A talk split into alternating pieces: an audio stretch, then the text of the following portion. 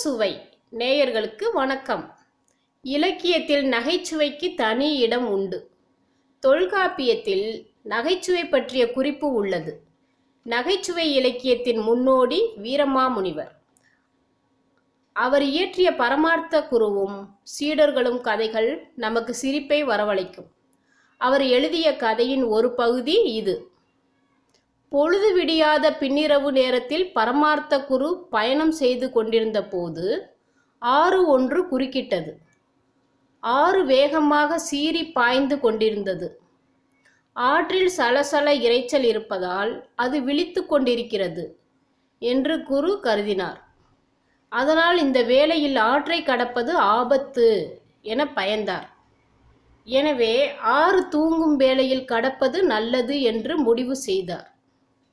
ஆற்றின் கரையில் இருந்த ஒரு மரத்தடியில் தனது சீடர்களுடன் ஓய்வெடுத்து கொண்டிருந்தார். சிறிது நேரம் கழித்து குரு தனது சீடர்களில் ஒருவனான மட்டியை அழைத்தார். அவன் கையில் ஒரு கொல்லிக்கட்டையை கொடுத்து ஆற்றின் அருகில் சென்று அது இன்னும் விழித்து கொண்டிருக்கிறதா? தூங்க துவங்கிவிட்டதா? என்று பார்த்து வருமாறு அனுப்பினார். மட்டி தன் குருவின் கட்டளையை ஏற்று கொல்லிக்கட்டையை கையில் பிடித்து கொண்டு ஆற்றை நெருங்கினான். ஆற்று நீர் தன் மேல் பட்டுவிடாதபடி எட்டி நின்று கொண்டு கொல்லிக்கட்டையை நீரில் அமிழ்த்தினான். அது சுரீர் என்று ஒளியுடன் அணைந்து விட்டது. அந்த ஒளியை கேட்டதும் மட்டி பதறிப்போனான் வேகமாக குருவை நோக்கி ஓடி வந்தான். குருவே ஆறு விழித்து கொண்டிருக்கிறது. கொல்லிக்கட்டையால் அதை தொட்டவுடன் சீறி விட்டது நல்ல வேளை தப்பி ஓடி வந்து விட்டேன் என்று பயந்து கொண்டே கூறினான் அதனை கேட்ட குரு நீ போய் சோதித்து பார்த்துவிட்டு வந்தது நல்லதாய் போயிற்று. ஆறு விழித்து கொண்டிருக்கும் இந்த நேரத்தில் நாம் ஆற்றை கடந்தால் ஆற்றின் பொல்லாத கோபத்துக்கு உள்ளாயிருப்போம்.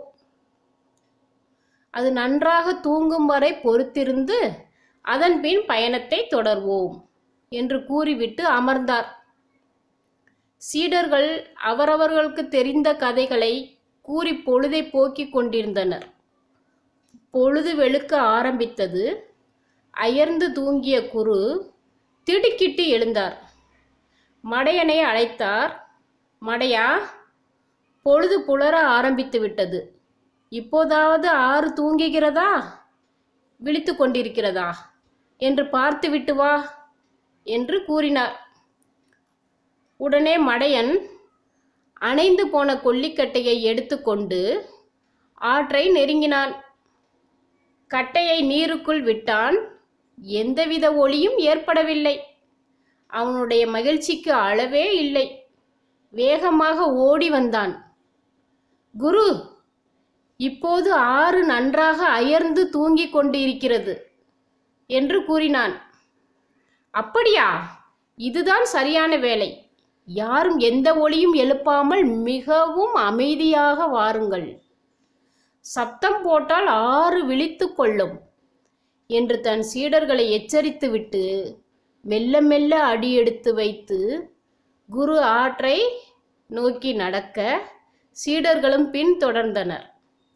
பயந்து கொண்டே ஆற்றை கடந்து ஒரு வழியாக அக்கறை வந்து சேர்ந்தனர். தன்னுடைய சீடர்கள் அனைவரும் பத்திரமாக வந்து சேர்ந்து விட்டார்களா? என்று சரிபார்க்க குரு எண்ணினார். தனது சீடர்களில் ஒருவனை அழைத்து சீடனே என்னையும் சேர்த்து நாம் ஆறு பேர் நாம் அனைவரும் பத்திரமாக இருக்கிறோமா? நம்மில் யாரையாவது அந்த பொல்லாத ஆறு விழுங்கிவிட்டதா? என சரிபார்த்து எண்ணி கூறு என்று கூறினார். அபிஷ்டு தன் முன்னால் நிற்பவர்களை ஒன்று இரண்டு என்று எண்ண ஆரம்பித்தான். தன்னை மட்டும் சேர்க்காமல் மற்றவர்களை மட்டும் எண்ணி குருவே ஐந்து பேர்தான் உள்ளோம் என்று கூறினான். ஆறு பேரில் ஒருவரை காணோம் என்று குரு திடுக்கிட்டு போனார். தங்களில் ஒருவரை ஆறு விழுங்கிவிட்டது என்ற அனைவரும் அதிர்ச்சி அடைந்தனர். அதனால் குரு மீண்டும் எண்ணி பார்க்குமாறு மற்றொரு சீடனிடம் கூறினார். அவனும் தன்னை விட்டுவிட்டு மற்றவர்களை மட்டும் எண்ணிவிட்டு குருவே மோசம் போனோம். அபிஷ்டு எண்ணியது சரியே. நம்மில் ஒருவரை காணோம். ஐவர்தான் உள்ளோம் என்று அலறினான். இப்படியே மற்ற சீடர்களும் குருவும் தங்களை சேர்க்காமலேயே எண்ணி ஐவர்தான் என்று முடிவு செய்தனர். தங்களில் ஒருவரை இழந்துவிட்ட சோகத்தில் அழுது கொண்டிருந்தனர். குருவுக்கு ஆத்திரம் தாங்கவில்லை. தன் சீடர்களில் ஒருவரை அபகரித்து கொண்ட ஆற்றின் மீது கடுங்கோபம் கொண்டார். அதனை பலவாறு பழித்து கூறி சாபமிட்டார்.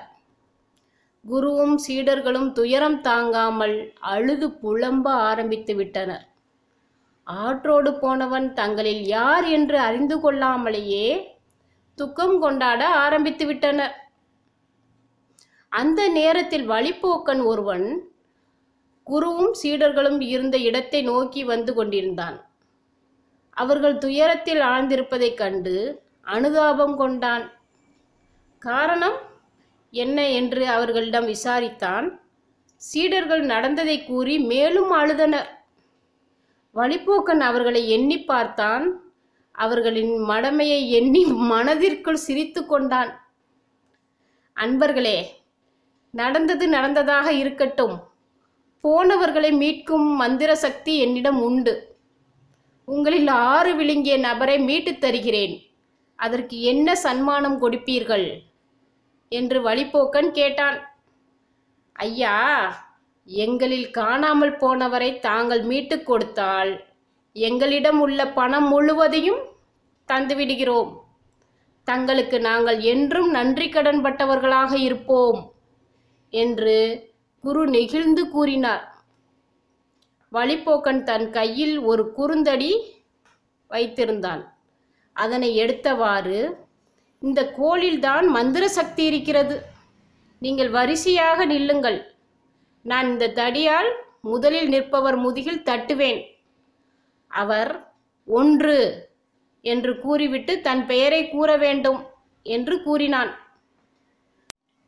வழிப்போக்கன் கூறியவாறே குரு வரிசையில் முதலிலும் அதனை அடுத்து சீடர்களும் வரிசையாக நின்றனர். முதலில் குருவின் முதுகில் கம்பால் தட்டினான். அவர் ஒன்று என் பெயர் பரமார்த்த குரு என்று கூறினார். அடுத்தவனை தட்டியதும் இரண்டு என்று கூறி தன் பெயரையும் சொன்னான். இவ்வாறே மற்றவர்களும் முதுகில் தட்டியதும் தங்கள் பெயருடன் எண்ணிக்கையையும் கூறினர். கடைசியாக நின்றவன் ஆறு என் பெயர் மூடம் என்று கூறியதும் அவர்கள் அனைவருக்கும் மகிழ்ச்சி தாங்கவில்லை. காணாமல் போனவன் கிடைத்து விட்டான் இப்போது ஆறு பேர் உள்ளோம் என்று கூறி ஆனந்த கூத்தாடினர். தங்களில் ஒருவனை மீட்டுத் தந்த வழிப்போக்கனின் அதிசய ஆற்றலை எண்ணி வியந்தனர். அவனை போற்றி புகழ்ந்து தங்களிடம் இருந்த பணம் முழுவதையும் தந்தனர். வழிப்போக்கன் தன் அதிர்ஷ்டத்தை நினைத்து கடவுளுக்கு நன்றி கூறினான். என்ன நேயர்களே அறியாமை என்பது எவ்வளவு கொடுமை என்பதனை தெரிந்து கொண்டீர்களா? எல்லாவற்றையும் தெரிந்து வைத்து கொண்டால் நமக்கு இது போன்ற இழப்புகள் வராது. விழிப்புடன் இருப்போம் நலமாய் வாழ்வோம்.